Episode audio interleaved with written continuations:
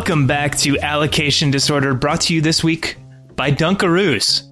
He's Paul Tenorio. I'm Sam Stejskal. Paul, you remember Dunkaroos? Not only do I remember Dunkaroos, but I think as a dad, like I'm like a couple years from Dunkaroos being back into my life, man. Dude, I, are Dunkaroos still around? Because me and my brother, when I was like a senior in high school, he would have been a sophomore. We like drove around town looking for Dunkaroos, could not find them. This was like pre Amazon Prime era, so you know I'm sure somebody could could dig them up on the internet. But we went to like a, we went to a Costco. We went to we went to the grocery stores. We went all over the place. They have to be around. It's not like they're like four locos that got banned. Like, why would they ever go away? You know, this episode, maybe next episode will be brought to you by Four Loco. Totally different vibe to that episode. And Paul's talking about real Four Loco for you Oh, yeah, kids yeah. out there. Yeah, real Four The- not- not yeah, the- not they the still sell Four they. Loco, but it doesn't it doesn't include four Red Bulls worth of caffeine anymore. So it doesn't really count. I recently saw a guy screaming outside of the post office near my um, house, and there were two crushed Four Loco cans next to him, and I was like, Wow. imagine if that was real Four Loco.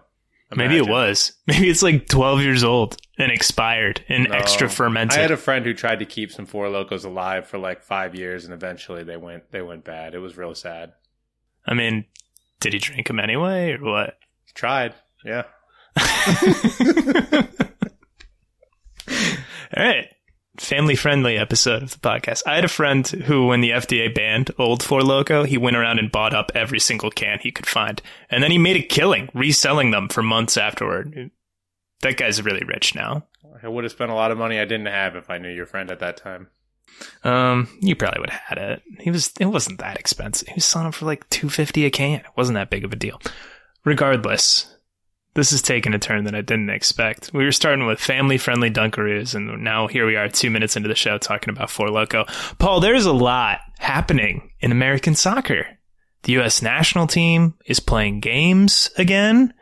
They had a game on Thursday afternoon. We are recording on Thursday evening. They beat Jamaica four to one. Uh, decent performance. The U.S. Olympic team is attempting to qualify for the summer games, so they have advanced to the semifinals. By the time you are listening to this, they will know their opponent. We do not know that opponent just yet. It will be Canada or Honduras, the winner of Group B on Sunday. The U.S. lost to Mexico 1-0 on Wednesday night to finish second in Group A. And some other developments going on. MLS preseason is moving along. We're only, th- what, three weeks away from the start of the season? schedule, the schedule was released. We were gonna have to The talk schedule. about that. The schedule. The schedule. schedule. Aluminium. That's out. Um, we're three weeks away from the start of the reg- regular season, which is crazy. Um, I wrote a very long scholarly. Am I allowed to call it scholarly? You can call it whatever you want. Sam. academic. It was not like super. I'm not gonna like degrade it and say it was like reading a textbook, but it wasn't like out of the textbook family. It wasn't Is a that be- fair? It wasn't a beach read. You know, it wasn't a. Beach- no, you had to sit down, put on a your your blazer with with patches on the elbows, put on an- your glasses. maybe an espresso. Wow, oh, we get European with it. I don't think uh, MLS ownership story. We don't go European. Okay, strictly American and also Canadian.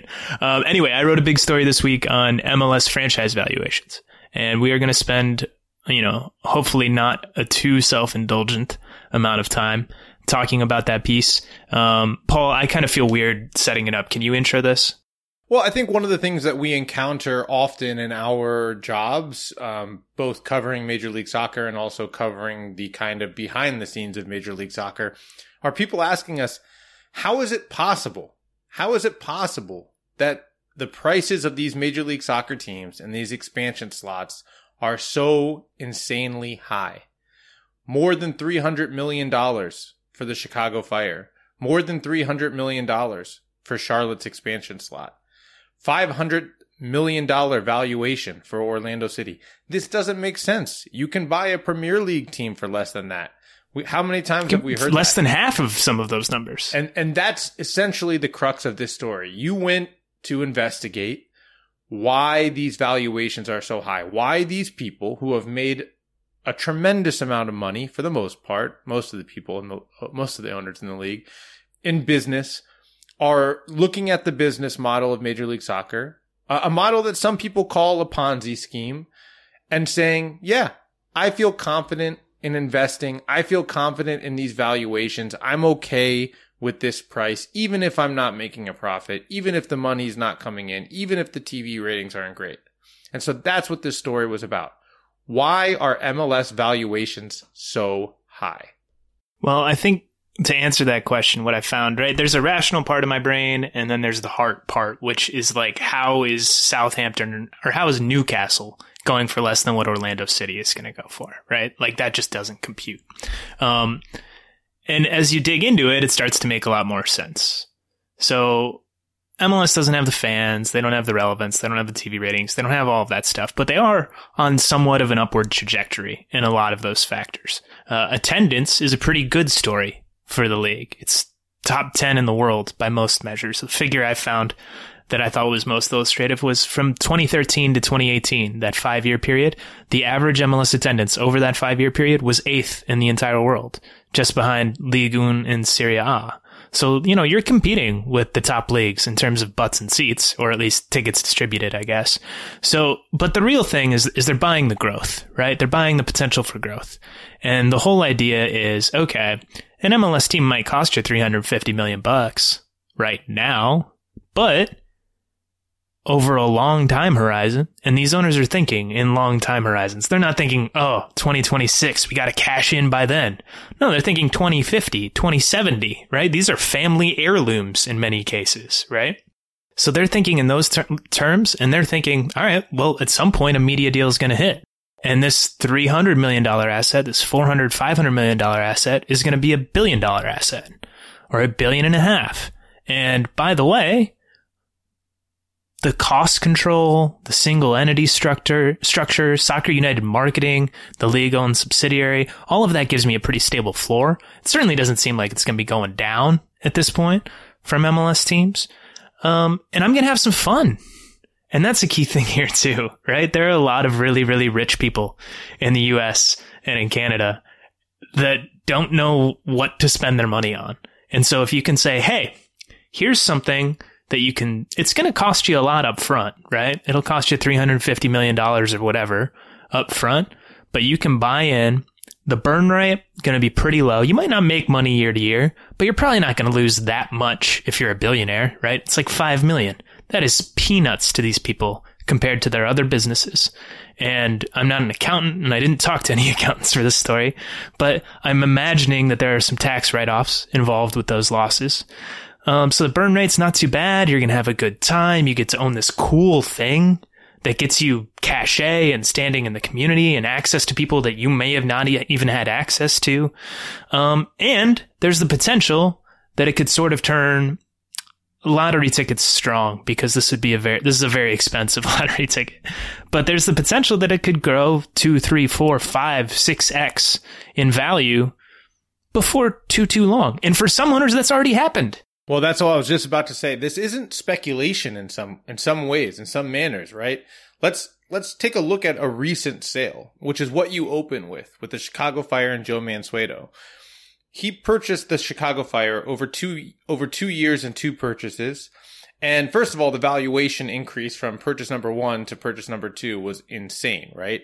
The the the amount of money spent, the difference in the amount of money spent from the first 49% he bought to the 51% he bought was a, a, a crazy. The valuation jump. went from 240 million in round one to 400 million in round two in the space of 14 months. Right. And there are probably many, many reasons for that, that, that he would not want to talk to us about, but that we could probably learn many, about. many non-financial reasons. But, but let's set those aside for now. Andell Holdings, Andrew Hauptman, purchased the Chicago Fire from AEG in 2007 for $35 million. Okay. Let's assume that the Chicago Fire were the worst run business and worst run MLS team for the entirety of Andrew Hauptman's ownership and that they lost $10 million a year for 13 years. That's a pretty significant loss, especially when you factor in the payments from Soccer United marketing, write offs, things like that. Let's just assume that he was sinking $10 million a year for 13 years. That's 130 million dollars and you take the other 35 million, you have 165 million dollars spent. 155. Hauptman. One 155. Get your calculator out. 120 plus 35. 155. I said 13 years. Whatever, it doesn't matter. Oh, So you're right. My bad. Too many Dunkaroos. So even having spent 165 million dollars, when you sell it for 200 or sorry, 320 million dollars, you're talking about a nine digit 155 million dollar profit for Andrew Hauptman. That's crazy. And that's where the profits are in these things. It's on exit. It's not year to year. You might make five million a year, but the real gains are on exit until that TV, de- TV deal comes in.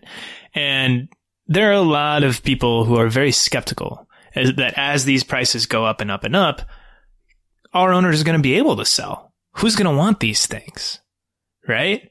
And that's interesting to me. And we have some real life test cases right now, right? You mentioned Orlando, Paul. The Wilf family is in discussions to, to buy that. You reported that along with a couple of our colleagues a few weeks ago for what, $450 million? Was that the number that you guys reported? A valuation of 450 million dollars. Yeah, How and that includes they the- actually put down and all of that. and, and we, we don't know for sure, but I would guess that would include the stadium and the Orlando Pride as well. So it's not just the MLS team. and Um, Flavio Augusto da Silva owns less than 80% of the team now, somewhere around, you know, I think it's somewhere around 73, 74% of the team. So you take 74% of that $450 million valuation mhm. and, and, you know, you get into kind of the debt that's on the club. But the, the most important number is the valuation of the club off of which the sale price is based. Right. And and so there I think are real questions. Will someone buy the Houston Dynamo, who are also for sale, for a number like that? Will someone buy Real Salt Lake, also for sale, for a number like that? And I don't know the answer to that right now. Um, I would imagine yes, at some point, certainly for Houston. Um, and the reason why is it's pretty simple. It's scarcity is one of the main things. And that's not just scarcity in soccer. That's scarcity in North American sports. Right. And so, yeah, if somebody's a big soccer junkie, right, and they just want to own a soccer team, well, maybe they're not going to be the person to come in and buy that, right? Maybe they'll go to Europe or they'll go to Mexico or where, somewhere else. I don't know. Um, but if somebody wants to get into the NBA and has been trying to do that, or get into the NFL or MLB, and they don't even really care. They just want to be a part of the North American Sports Ownership Club. They want to score points in those rich people Olympics then MLS is a much more accessible option. It's a much cheaper option, and the growth potential is probably much greater than some of these other teams, except for maybe the NFL, which is, you know, maybe not the growth potential, but you're making a lot of money year over year, every year in that league. But you can't get into the NFL, right? Yeah. You Like, need, you that's- need that's not a serious, serious like FU like Jeff get in the NFL. Bezos, like maybe he can buy the Washington football team from from Dan Snyder. Maybe, right? Maybe if he's lucky. MLS you can get into. There are expansion spots available. There are teams that are up for sale right now. There will probably be more teams up for sale before the 2026 World Cup, and we can get into that here in a minute. Um, so it's all going to be really interesting and fascinating. But the valuations have grown massively over the last decade, over the last five years. I mean, Orlando City, we talk about, they bought into the, their expansion fee was 70 million, right? And I I can't remember when exact, I think that was 2013, maybe it was 2014 that that was agreed to. They they paid the fee in 2013. They came into the league in 2015. 2014 was their final year in USL. Okay, so 2013 was when the expansion agreement was ham- hammered out. Um, you're talking six years later for Charlotte, right? That that's pretty much five x for Tepper at 325 or up to 325 in, in Charlotte. That's wild, right? And that's part of this too. Is you can charge a lot of money for the expansion fee if you're MLS just be just because, basically. If there's only X amount available and you want to bring your team into if you want to bring a team in in this specific city, well then this is the price. And and like that's that. Well, well, Sam, to your point, this is important because there are people who want to buy into that growth, who believe in the growth Yeah. of American soccer. And Sam, a big part of your piece was why. Where where do they project that growth? And you had a quote from Joe Mansueto in the piece. You had some quotes from other people in the piece talking about that. One major piece is the TV deal and the the idea that there will be growth there for MLS. Now, you spoke to two different people, two different owners in Major League Soccer. One was Joe Mansueto on the record who's talking about it. Another was another owner on background who was talking about it. What what was the range of opinions that you heard on kind of what to expect out of that TV deal and why that TV deal matters when we're talking about the valuation of Major League Soccer teams. Sure. Well, Paul, first of all, give yourself some credit. I didn't talk to Joe Mansueto. You did. you graciously asked a question for me in that interview that you had with him. So Sorry. thank you. The story spoke um, to both Joe Mansueto and another owner. uh, just peeling the curtain here. Uh, yeah, I mean, people are a little bit more pessimistic now about the TV deal than they were a year and a half ago, I would say.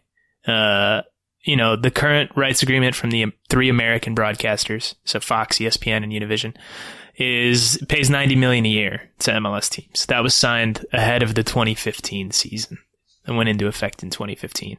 That's nothing in sports. Nothing. Like the NHL just their previous deal paid them $200 million a year from NBC. They're up for a new deal right now. Um, they just signed an agreement with ESPN. They're probably going to sign an, another agreement with NBC, maybe somebody else. People are projecting that'll get as high as 625 million. The EPL rights, which are also up, I believe at the end of this season, NBC pays 167 million a year, roughly, for those.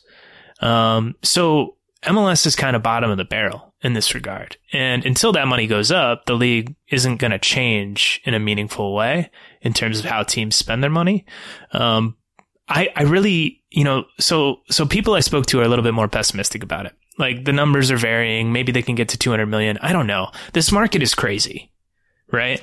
CBS, like the t- CBS just acquired Serie A rights for Paramount yeah. Plus for $75 million a year for Serie no, I didn't see I didn't see that number. That's wild. So and, and, the quote the quote in the press release from the CBS Viacom exec was we are building a critical mass in soccer. And I saw that and, and if I'm reading that and I'm an MLS owner or an executive, my eyes are lighting up. Right? And, and so if you can get into a bidding war and people want you bad enough, then who knows what the price can be right? Um, right now, people are pessimistic about that. That's primarily because MLS doesn't have a massive audience, right? National TV games struggle to break more than 300, 325,000 viewers. Um, that seems to be kind of the threshold for the league and has been for, for a while now. Um, so, you know, it's going to be interesting. I don't know what the league says. Hey, the World Cup's coming. We're going to build off of that. I'm like, that deal is really important for the short term growth of the league and the trajectory of the league, but people weren't too optimistic about this one.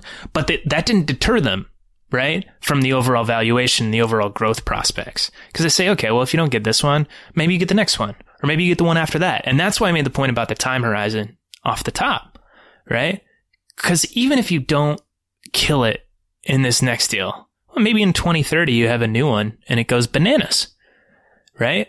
And that maybe would be fine a, maybe, for owners. Maybe you sign a shorter deal and you're negotiating off the back of the 2026 World Cup, right? And and I think you know there are a couple things. I was talking to a buddy of mine who works in investing at very high levels, and we were talking about Joe Mansueto's quote about kind of how all of these different trends for Major League Soccer are upwardly sloping to the right, and how you discount that um, to reach this valuation. And essentially, the idea is when you are trying to value something in the now, where you know that you're going to be getting or you're projecting that that you're going to be at 20 times where yeah, you, you just take the present the value of that projection. Yeah. You have to account for that in order to put a cash value on what you're buying now. Or, or at, certainly the sellers are going to do that. And, and so when we're talking about these, these, these ideas of growth and where these numbers could go, these aren't, you know, these aren't just speculative discussions of like, this idea in the air. I mean, these are things that are being negotiated. These are things that people are putting real values on when they sit down and try to buy a major league soccer team. And, and so there is r- real belief, both from the buyer's perspective of why I'm willing to spend this much money, but from the selling perspective too of, I have, you know, this is, these valuations are coming from a real well, place maybe Now- there's real belief on the selling side, but they have to believe it in the Yeah, of course they, negotiation. of course they have to. Of course they have to. I'm sure they're believing. if they really believed it, maybe they wouldn't be selling. But, But I- um, I also, Sam, quickly want to set some expectations for the TV rights. Okay, so when when the new when the previous TV deal was signed back in 2015, there were 20 teams in Major League Soccer. right, So 90 million per year ti divided by the 20 teams is about four and a half million. It's four and a half million dollars per team per year. Now we know even that that's I'm not even going to incorrectly correct you on that because I think you nailed it, Paul. I, I have my calculator out this time. I, I just want to make sure. I needed it, not you. I needed it. So, so if you if you start to do the math out, in order to hit that same four and a half million dollars per season per team mark that they hit in the last deal, all they need to do is get that number up to 135 million dollars a year. Now, clearly, they're going to want to exceed that. So, just to double the money per year, which would not be that great of a growth, I don't think. It wouldn't be heralded as a massive success. They're going to be looking if they sign a TV deal that's $270 million per year that's triple quote unquote what the last deal was but it's only doubling what each team is seeing seeing per season because of the a number of teams that have come into the league once you get to 30, once you get to 30, once you get to 30 so you have to factor that in as well when we're talking yeah, about major league that soccer has to be part of the discussion. when, when you That's that's nine million dollars per team per year, which is just to put it in perspective, less than one Brenner for FC Cincinnati. Right, exactly. And so when we talk about the success of this next TV deal, you have to go north. I mean, really, you want to go north of $400 million per year to really start to get into something that's changing the dynamics of how these uh, MLS teams are are bringing in media revenue. Doubling your money's not bad, but it's it's not as mu- as far as these teams would have liked this jump to go. And I'm I'm very curious Sure. to see I where mean- that number winds up. Uh, me too. And I can't pretend to understand that media rights landscape. And this is something. This is a topic that we should look into further and maybe write about I've at tried. some point later this year. I've tried. I'll Um, keep trying. But it's wild. It's all over the place. Sometimes it feels like it's raining in. Sometimes it feels like it's massively expanding. At this particular moment in time, it feels like it's massively expanding, um, particularly with the entry of, of Paramount Plus and everything they're doing in soccer. Uh, and ESPN Plus is still out there. Who knows if you have an Amazon get in the play, um, DAZN, right? Like, I think MLS is going to want to still be on actual television. I think that's pretty clear. Uh, it's a lot harder to, to grab people who are just casually flipping channels if you have to flip to ESPN Plus or Paramount Plus. I think that goes without saying. So they're still going to want to be on TV. Um, this whole thing's fascinated me, man. And, and there's, so there are a lot of elements to this kind of growth story. I just want to kind of reset for a second, right? So you have these factors that are working in their favor. You have a potential media rights explosion and and that's that's kind of the dreamland scenario right? Um you're capturing more fans. The demographics are in MLS's favor. I think that's really important. The league has a pretty young pretty diverse fan base that's pretty reflective of where the US and Canada are going demographically and that's really important. Um there are a lot of soccer we talk about this all the time. There are a lot of soccer fans in these two countries already right most of those soccer fans are not MLS fans, but those people should theoretically be easier to capture than someone who's not a fan of a certain sport if you're a league in that certain sport, right? So there are a lot of things working in the league's favor. And then the two main vehicles, right, that they're looking to kind of exploit to fuel this growth are the World Cup, which we've touched on, and a relationship with Liga MX. So let's talk a little bit more about the World Cup here. Do you think that 2026 World Cup is going to be that trampoline for MLS? I'll let you think about it for a second. We're going to take a quick break and come back with that discussion. Hey folks, this is Taylor from the Total Soccer Show, reminding you that we are inching ever closer to the start of the summer transfer window, which means there are teams that will buy and sell their players early, there are teams that will leave that business very late, and there are teams that will operate in between. But no matter what, it's going to be a, chaotic situation. There's going to be offers coming through willy nilly. There's going to be transactions to be tracked and processed and make sure that enough money is there. There's going to be probably angry clubs calling to complain. There are many things to deal with. And unfortunately for those clubs, there is no sort of business tool that makes things easier, makes transactions simpler, gets the business done efficiently and effectively. But for the small businesses around the globe, there is such a service, Shopify. Shopify is the global commerce platform that helps you sell at every stage of your business. From the launch your online shop stage to the first real life store stage, all the way to the did we just hit a million orders stage, Shopify is there to help you grow. Whether you're auctioning autographed apparel or selling sleek kits, Shopify helps you sell everywhere. From their all-in-one e-commerce platform to their in-person POS system, wherever and whatever you're selling, Shopify's got you covered. Shopify helps turn browsers into buyers with the internet's best converting checkout, up to 36% better compared to other leading commerce platforms. And you can sell more with less effort thanks to Shopify Magic, your AI-powered all-star. And I really appreciate that about Shopify. No matter how big you are, no matter how fast you want to grow, Shopify gives you everything you need to take control and take your business to the next level. Shopify powers 10% of all e-commerce in the United States, and Shopify's the global force behind Allbirds, Rothy's, Brooklinen, and millions of other entrepreneurs of every size across 175 countries. That's as many countries as will be selling players in the transfer window this summer. Plus, Shopify's extensive help resources are there to support your success every step of the way because businesses that grow, grow with Shopify. Sign up for a $1 per month trial period at shopify.com slash TSS, all lowercase. Go to shopify.com slash TSS now to grow your business no matter what stage you're in. Shopify.com slash TSS. Welcome back to Allocation Disorder. Paul, I just asked you a question right before we went to break. I'm going to ask you that question again here in a second. Before I do that, I am just going to say we glossed over this a little bit, so I just want to hit it real fast. There is like a security and cost control element to all of this as well. Um, MLS owners have limited costs, and that's governed by single entity, and that's governed by the CBA, and that's governed by all of the things that we've talked about when this was the world's most foremost labor relations podcast. Um, so that's a big element of this too. And I don't want to undersell that, but it's not super sexy or fun to talk about. So we're going to move beyond it. 2026 World Cup going to be hosted by the United States, Canada, and Mexico. The owner that I spoke to, anonymously, basically laid it out for me like this in terms of how the league thinks about that World Cup. He basically was like, the 1994 World Cup that was in the US, that essentially created the league. That had enough momentum around to create the league. So the assumption at the league now, or the the story, not the assumption, the story at the league now is that the 2026 World Cup will have a similar step function for MLS, right? It won't create the league. The league's already here, but it'll improve it by that ma- kind of magnitude. Do you buy into that, Paul? What do you think of that? Do I believe that it can be and could be the same step as the 1994 World Cup was for American soccer? Absolutely yes. Do I think it will be? No.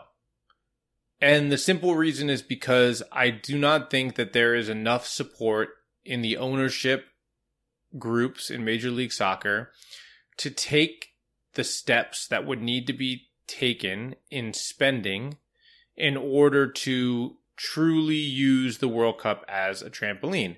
Now, I recently had a conversation with somebody who kind of challenged me on that idea of saying, well, why should the owners do that? What is the real incentive for owners to spend significantly more money with kind of no guarantee that there will be that type of return that that the that the fans will tune into major league soccer there's not really um, proof that people are going to watch the World Cup and MLS is going to start spending 40 or 50 million dollars per year on their rosters and signing better players and bigger stars from teams around the world and all of a sudden everyone's going to start watching MLS. That's a theory, but there's no proof to it. So and I don't really have. I actually, I actually that. buy I that. Disagree. I think unless you spend, I think you yeah. spend to the le- if you unless you spend to the level where you're getting literally the best players in the world and you're stocking every team with them, then you're probably not going to have that step function. So I, I kind of buy into that line of thinking. I don't know. I don't know. I'm kind of I, I get that I get that line of thinking. I don't think you have to be a Champions League level club to have relevance. I do think that you can be a Dortmund, a Red Bull Salzburg even. you just you just named be two Champions League the- clubs. Yeah, but not the type of clubs that you're talking about. We're not talking about Real Madrid money. We're not talking about Bayern Munich money. We're not talking about Tottenham money or Chelsea Yeah, money yeah, or got you. Man City money. You know, what we're talking about is investing significantly in that next level of player, the 24, 25 year old who's going for a $20 million transfer fee and a $10 million, $15 million a year salary or whatever it may be. Probably right? probably not, not that high. necessarily together. Not, you know, not the same player we're talking about there, but those levels of players. I do think that that could drive more excitement in the league. I do think you can sell to the American public that MLS is a more, I don't know, serious league, whatever you have to do to kind of close that perception cap. However, I understand the line of thinking of there's no guarantee that we can do that, that we can market that. And, and in fact, there might be a better way, something I've actually advocated for for a long time of showing and displaying the growth of the league. And this is something that you touched on in your story, Sam, and that's through developing players and selling them and opening up Right. that line. That creates revenue. value for these clubs too, by the way. And it, and it and it does start to sell the league as a place where top players play. And they yes, they still get sold to big clubs in Europe, but you know, they're still putting good players on the field. Today you you gave me a hard time for the one tweet I made during the US soccer game when yes, I was trolling a little bit more. I just entertained myself when I thought of the tweet and I was like, I Uh, gotta you share made this with the you world. told the joke and like- laughed at it yourself. Yeah, exactly. I can relate to that. Which is that, you know, the number of people that tell me Reggie Cannon should never be near a U.S. national team field. Why? Because he's an MLS player. Brenden Aaronson should never be on the field for U.S. national team. Why? Because he's an MLS player. And then the moment they get to Europe, Reggie Cannon actually still hasn't gotten to this point yet because Boavista is not a big enough club. But, you know, Salzburg has their respect. So Brenden Aaronson is there. All of a sudden, Brenden Aaronson has one good performance since he moved to Salzburg, and he's like, "Oh, this kid, this kid's pretty good," you know. And it's like, "Oh, well, you know, he actually wasn't good until January third when his plane landed in Austria." No, he was a good player in MLS. That matters, Sure. right? Showing that you produce these good players matters, and I do think it's a better or, or I guess maybe a more cost efficient way of sending that message. Do I think, again, let's go back to your question after my long tangent. Do I think the World Cup can be at trampoline? Yes. Do I think it will be? No, not for Major League Soccer. I don't think there's any chance it could have the same sort of step function as 1994.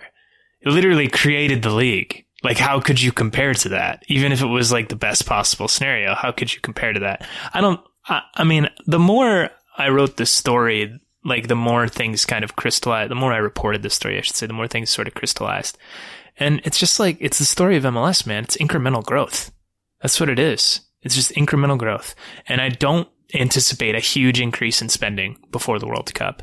And I don't think that a huge increase in spending would necessarily have a huge impact because I think a hole in our coverage, Paul, like honestly, is sort of this assumption that, oh, if you spend a lot more money on players, more people will tune in, more people will go to stadiums. I don't know if that's necessarily true. I think if you spend and this isn't really a spend thing. If you try and create better atmospheres in your own stadiums, I think that draws more people more than, you know, becoming a little bit better than Liga MX, right?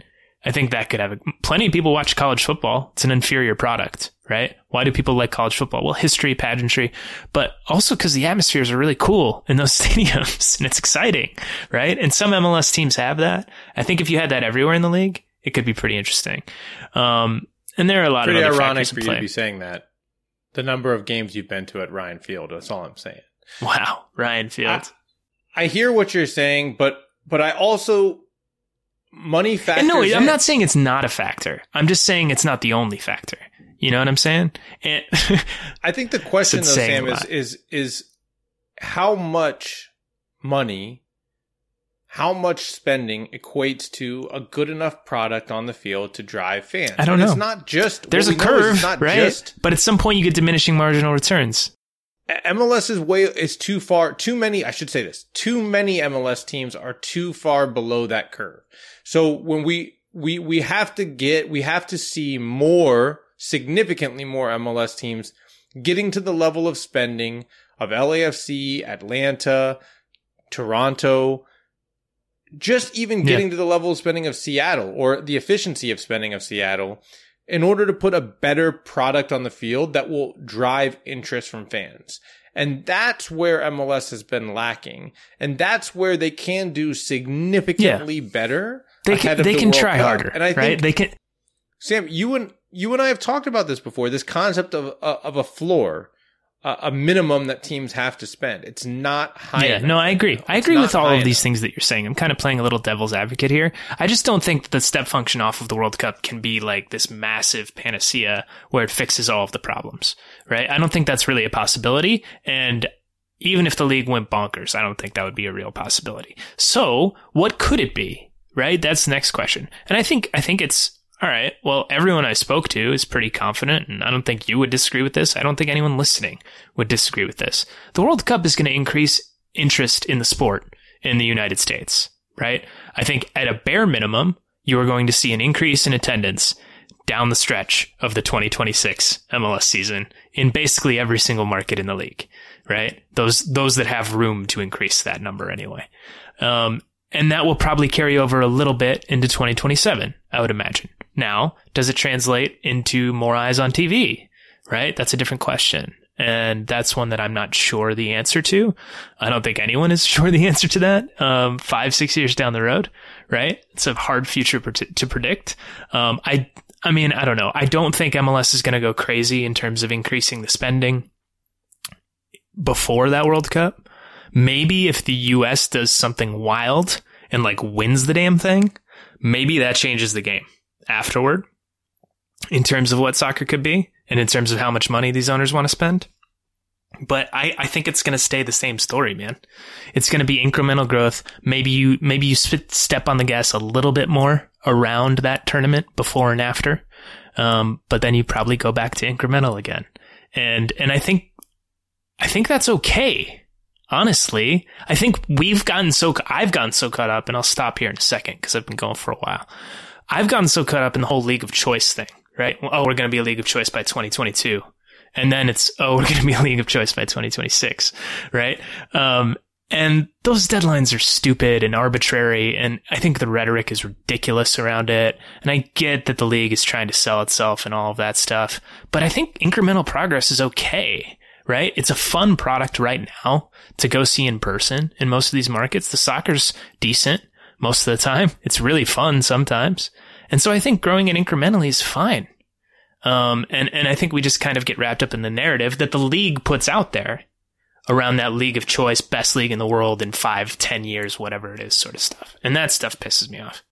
The, Sam, for me, this falls to one concept when we talk about increasing popularity within the country or capitalizing on the potential popularity of the 2026 World Cup here in the United States and bringing in casual soccer fans or new soccer fans to Major League Soccer, not just into your stadiums where most teams, I don't want to say most teams, where that's not the biggest problem for No, MLS. it's a strength. It's a strength for MLS. show. But but certainly for the television audiences. And I think the bigger question to really truly do that is how can Major League Soccer be more relevant in global football, right? Like I think that matters. I think it matters to have some level of respect that they don't But that, that level is, that level is growing. of though. the world. It is growing, and the, that is incredibly important. I think to changing, and I I use this term all the time because I really believe it's true. To closing that perception gap of where Major League Soccer is and where people think it is, and that people applies to both fans here in the United States, fans in the rest of the world, people who work in soccer in the rest of the world, and really importantly, to media in this country. It is MLS is further away from being treated equally or even close to equally by media entities in this country than it is from getting respect from fans in this country. And that directly influences how people perceive the league. As long as Major League Soccer is still treated and covered like a minor league by local news outlets and national news outlets, as long as it's kind of relegated to a sideshow, it's going to be hard to convince people that it's worth watching. I talk about it all the time in the context of ESPN's coverage, where, you know, MLS is very rarely included in mainstream right. shows. When it is included in mainstream shows, people pronounce the team names wrong, the player Man, names. Man, I was looking. They laugh I was about looking, getting those names Paul, wrong. I was looking at the in the ESPN press release yesterday about the MLS schedule and their schedule of games for the season. I think it was Cincinnati. They called them Cincinnati FC in a press release. Like, can you imagine? Like, if they got in, yeah, like, I if mean, they this, switched this the order, happens all the time. Yeah, of a Even team in name in the rare NBA. moments when a highlight occurs, you know, they'll they'll say player names wrong, they'll say team name wrong, like like something as simple as that, and it it it knocks MLS down in in the the eyes of the viewers. You have to have educated anchors speaking and treating the league as though it matters that they're educated about it. And that, that has to come from the very top, right? Like not every SportsCenter anchor knows the NHL, but they know that they better not pronounce Alex Ovechkin's name wrong in a broadcast because they'll look stupid, right? That, that same level and layer of respect has to be given to saying Diego so, Valeri's So name MLS right. fans like, need to go after SportsCenter anchors on Twitter like NHL fans would. Is that what you're saying here? No, it's just like it, it's it's about gaining that respect, and and it's not just on the media outlets, right? Like MLS has to. This is what we talk about with that gap. Like MLS does have to close the gap more with Liga MX with Europe to to kind of prove that they're worthy of this attention, but they are more worthy of the attention than they get.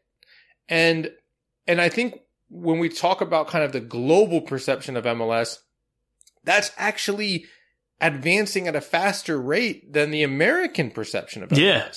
Because people in Europe are are seeing Weston McKennie and Chris Richards, neither of whom played in MLS but came out of MLS academies, going and doing well. Yeah, Tyler They're Adams, who did play Brenden in MLS. Aaronson, Tyler Alphonso Adams, Davies, you may have heard oh, both of. of whom played in Alphonso.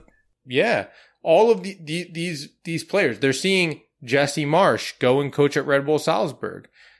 That is changing people's perceptions of Americans and American soccer. And you know, again, selling players more often, understanding the dynamics of the transfer market and being willing to sell players for less than the marquee money to not the marquee teams in order to create a bigger market for MLS develop players. All of those things factor into this. And for me, figuring out how to utilize the time between now and 2026 to shrink that gap as much as possible, both in this country and abroad, should be the number one focus of every MLS team and of the league itself. And there are many different avenues to do that. You can spend more and bring in better players.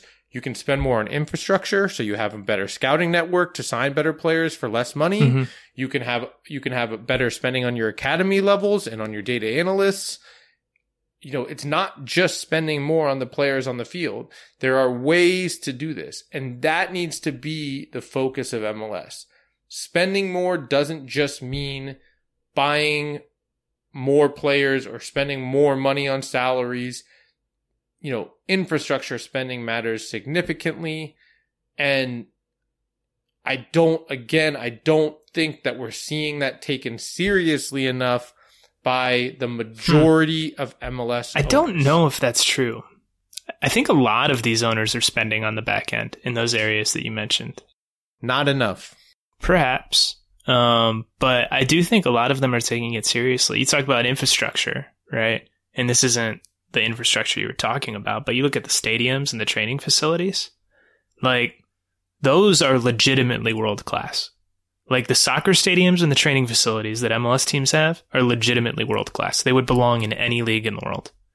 Um, and that's something that that's maybe the biggest strength of MLS when it comes to, you know, an international perception, right? Um, so they're spending in those areas, right? I th- they're spending on the academies. A lot of teams, But the problem, with Sam, is we're we're bringing all these things up. It's piecemeal.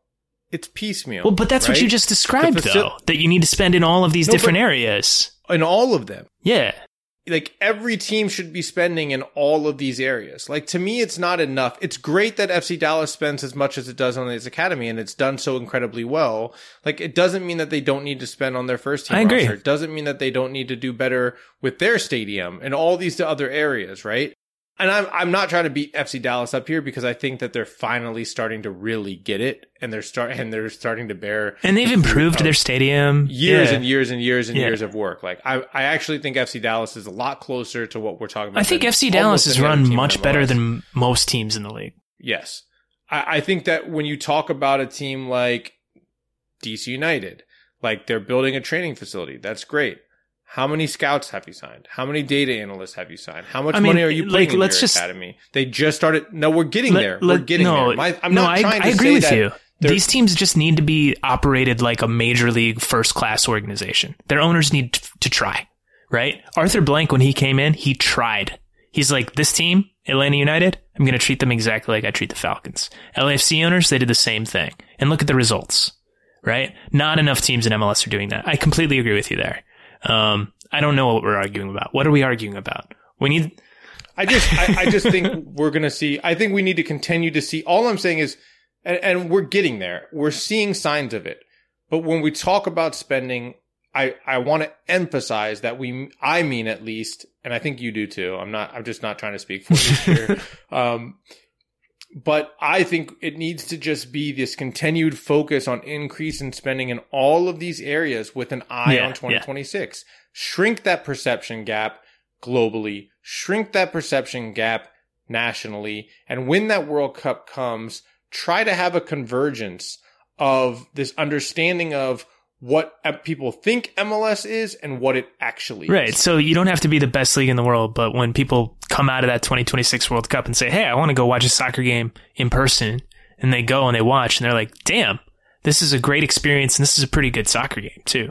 Right? Exactly. And, and like, and and that's how you get people coming back. And but that's that's what I'm sort of getting at here. It's incremental, right? And that step function isn't going to be a million. It's it's not going to be rainbows and unicorns, right? It needs to be incremental growth. You can't skip steps in this stuff.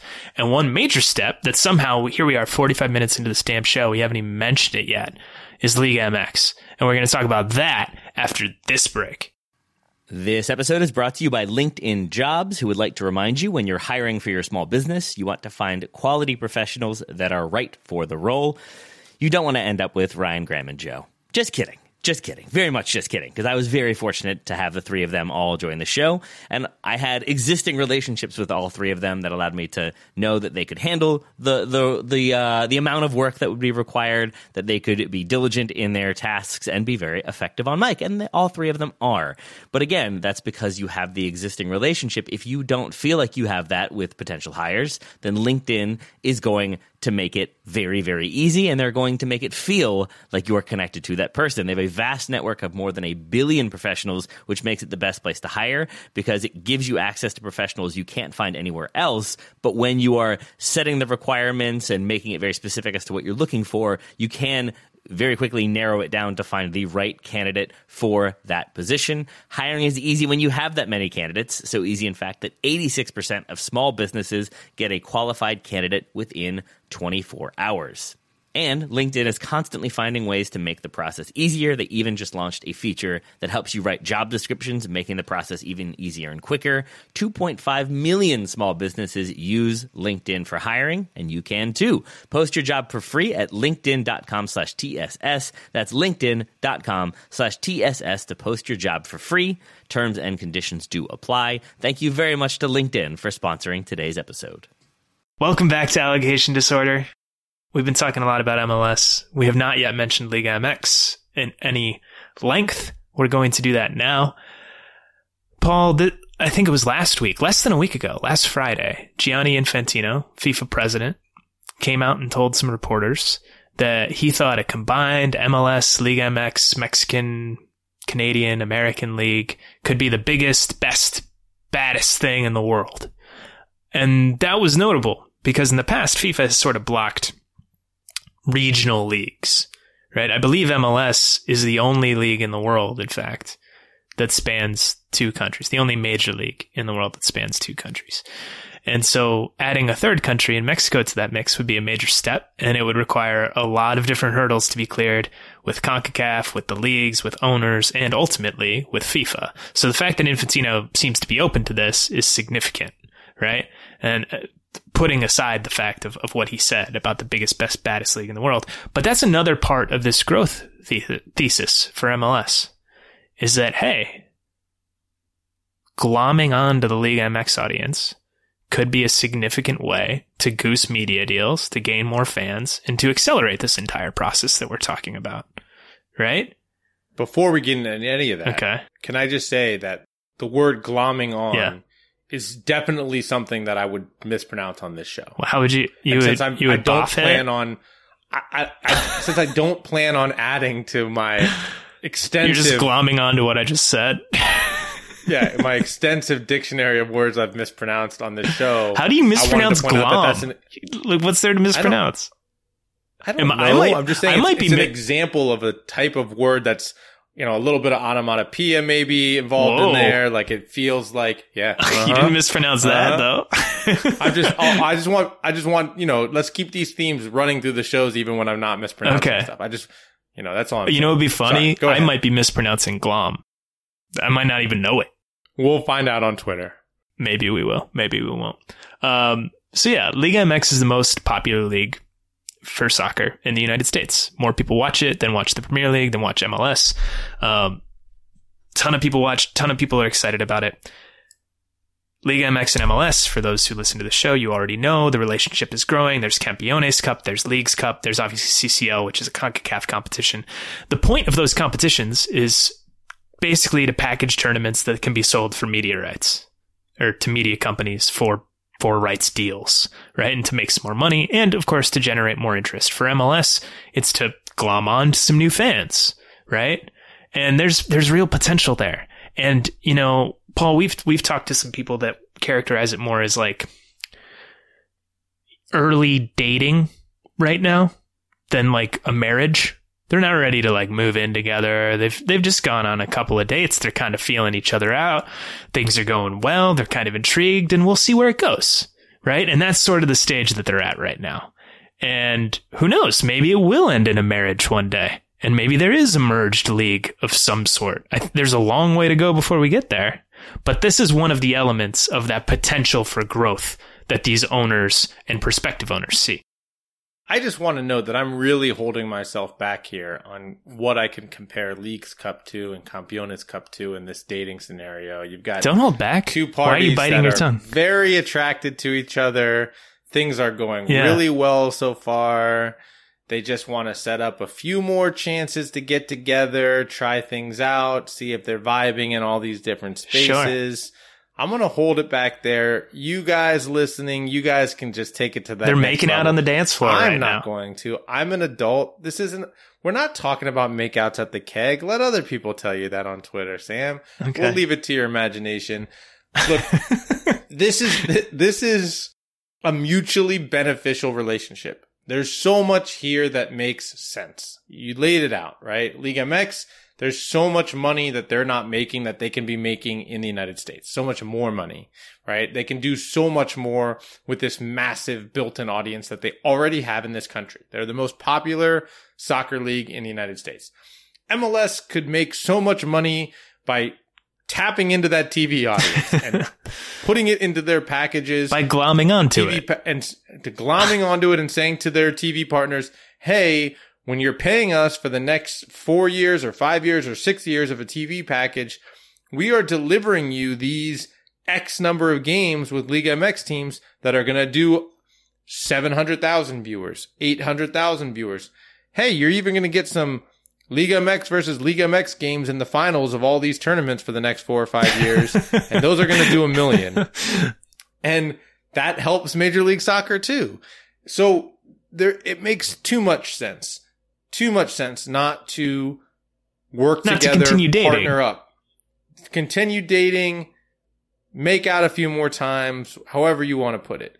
And the question is, can you ever get to a place where a joint league makes sense? I don't know that you can get there. I think that's much tougher because of the logistics of the number of teams, Yeah. the way these businesses are run, the travel, so many different Egos of why it- owners. It, get yeah, it gets very very hard. The politics, it's just very difficult. I mean, shoot, even when we're talking about taxes, the way that you know things are taxed differently, it's it. I, I- It's I know mess. MLS already navigates Yeah. it with Canada, but it just it's it's it's messy. But I do think that taking the relationship as far as you can go without walking down that aisle, you know, this is where they want A common a common get- law marriage, basically.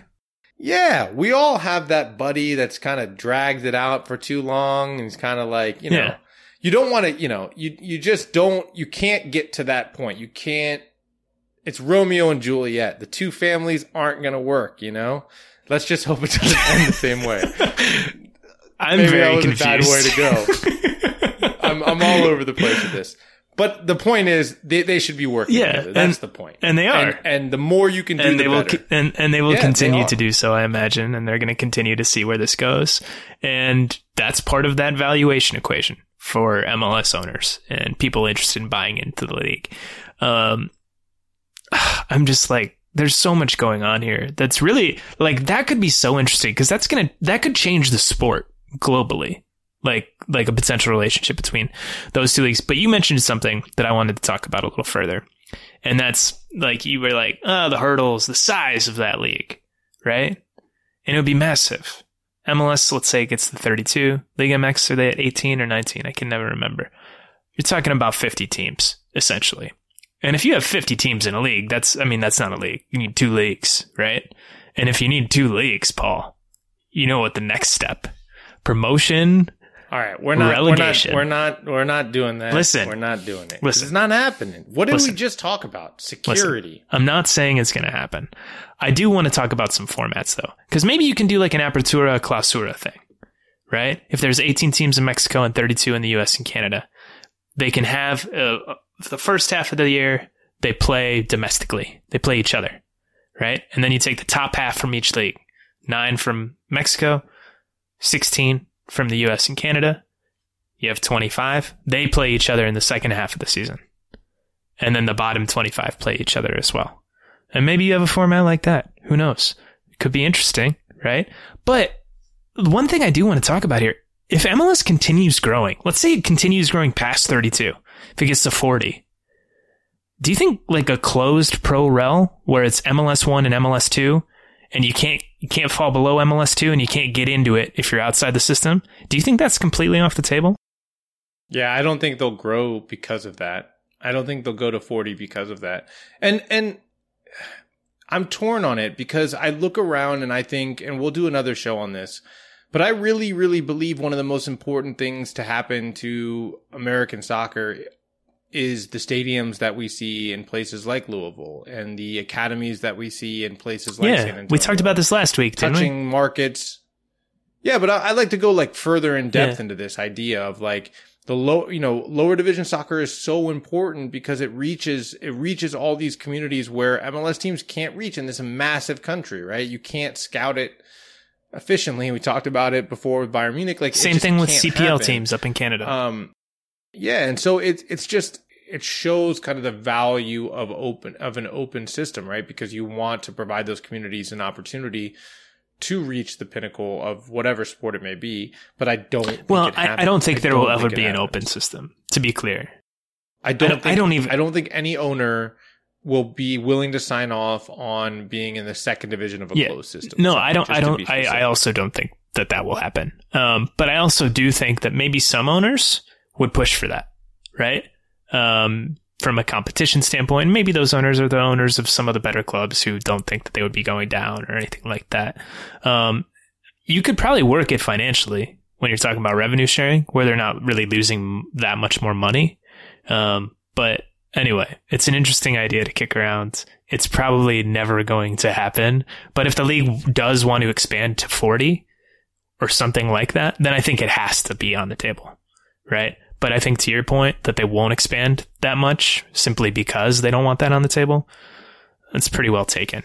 So, Paul, we started this show by drawing the comparison between MLS sale prices in, in English Premier League ones, to say nothing of some of the prices in Italy or France, which are even lower.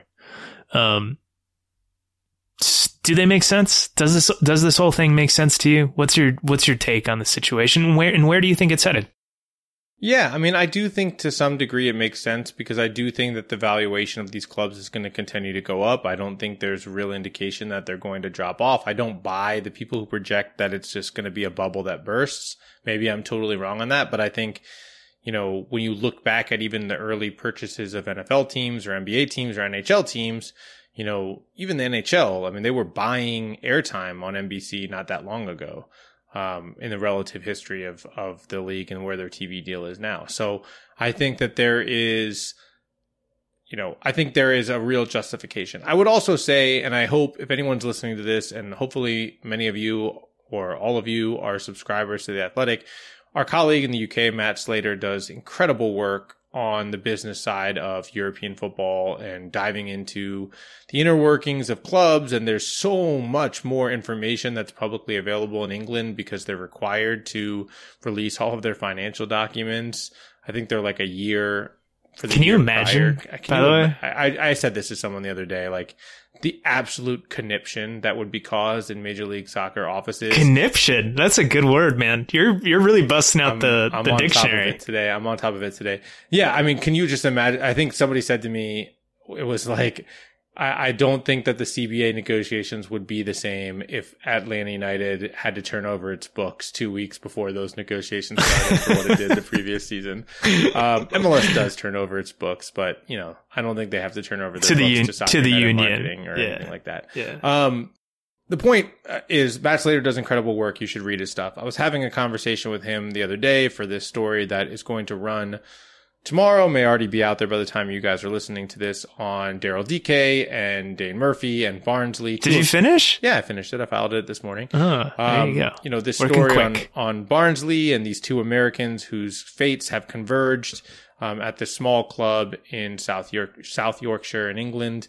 Um, and um, we were talking about the, the the model of this club, and he's he's working on a big story about this ownership group. This is another group that's bought several clubs in several countries around Europe, and, and kind of what they're going to do. And we got to talking about um, profits, and you know, he made a point of like teams, clubs in in Europe, they don't make money.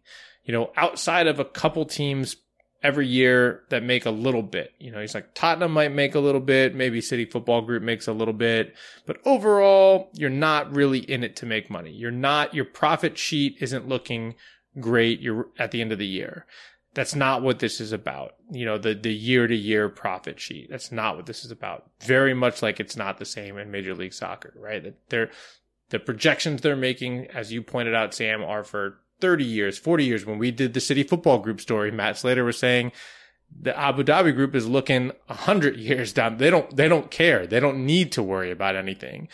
Um, and, and so when I look through that lens, I just think, yeah, it's justifiable. I think nobody has to sell or very, I don't think very many owners in MLS are at a point where they have to sell. I think those who are will be selling. And Yeah. I, I think those, Before 2026, probably. those who are spending now are, are, or who are buying in now are, are totally justified in, in saying, you know what, I'm projecting in 10 or 20 years that I'm going to be able to sell this for a profit. So I'm, I'm, I'm positive on it. I- or they might not be interested in selling. Right. That's the other but part. I don't think it's any different than if they would go and spend a little bit less on Newcastle, spend a lot more year to year to make or lose similar amounts of money and maybe be able to sell for a profit if they don't go down. right? So, Yeah. you know, yes, I think it's justifiable is where I fall. Sam, where do you fall on this? Yeah, I think it is. And I, I want to remove the European context from this, right? Is it justifiable on its own merits, right? Like in the, in the MLS ecosystem, in the North American ecosystem, is it, does it make sense to buy this growth? And can we be confident enough in that growth actually happening, right? To justify these super high prices? Or are the fundamentals on the ground going to matter at some point? Right. And if MLS doesn't actually improve those fundamentals, like could these things, you know, you mentioned the bubble and, and you hear chatter about that on Twitter and, and, uh, in other places conversations that you have. Um, is that a real thing that could happen? And I don't really think it is. Uh, I think that the fundamentals will continue to improve incrementally, um, so that this growth narrative, it's never going to stop. Not anytime soon, anyway. Right? And, and like, this is something that I've changed my thinking on. Cause I used to be the guy that was, oh, well, once 2026 comes and goes, right? If you're not kicking by then, then you can't turn around and say, well, MLS is this growing league. Like, come on in, right? Don't worry about that price. It'll pay off. I used to be the guy that said, well, the facts on the ground are really going to have to matter. And the, the league is going to have to take a big jump in terms of those facts on the ground in order to continue to justify these prices. And I don't know if that's true. Like, I think I've changed my mind on that. And I think as long as you continue to grow incrementally between now and 2026, I think you continue, you can continue to sell the growth. At some point, if expansion ends at 32, and let's just say it does for the purposes of this conversation, it ends at 32. Well, then you're talking real scarcity, right? There's no more teams. So if you want one, you got to buy in from an existing owner. You can't get an expansion spot. And at that point, right, the supply is super, super limited, even more limited than it is right now. And there are so many non-financial reasons to want to own a team. Um, you know, cachet in the community. It's just a fun thing. Who wouldn't want to own a sports team? That'll be cool, right? If you're a sports fan, that'll be amazing. I would love that. you know, so there's enough non-financial reasons. And I think that there will be enough incremental growth pretty much every single year that that growth narrative will be able to continue. Um, maybe the rights deal doesn't kick in huge ahead of 2023. Maybe the World Cup isn't this huge bonanza for MLS, but I think it'll still be incremental growth. And I think valuations will continue to rise, but maybe not at the rate we've seen them rise here over the last five to 10 years. Maybe that slows down after 2026. I think that's the most likely, most reasonable scenario, in my opinion. We've covered a lot of ground here. I hope this is one of those episodes where I get reminded that people listen to this show because they reach out and they've listened to it and it spurs some more conversations. Because, Sam, I think there's so much more ground that we could cover. Man, there are like a million things going through my head right now that we, could didn't talk about that I want to talk show, about. And we will. I do actually, I want to say one more thing. I want to say one more thing just about this whole situation. MLS is not a monolith in terms of its ownership groups. It's not. And we talk about this a lot on this show. But there are conservative factions and there are aggressive factions. And I think the league, for the most part, is still governed by the conservative factions for the most part. But I think that power balance is starting to shift a little bit.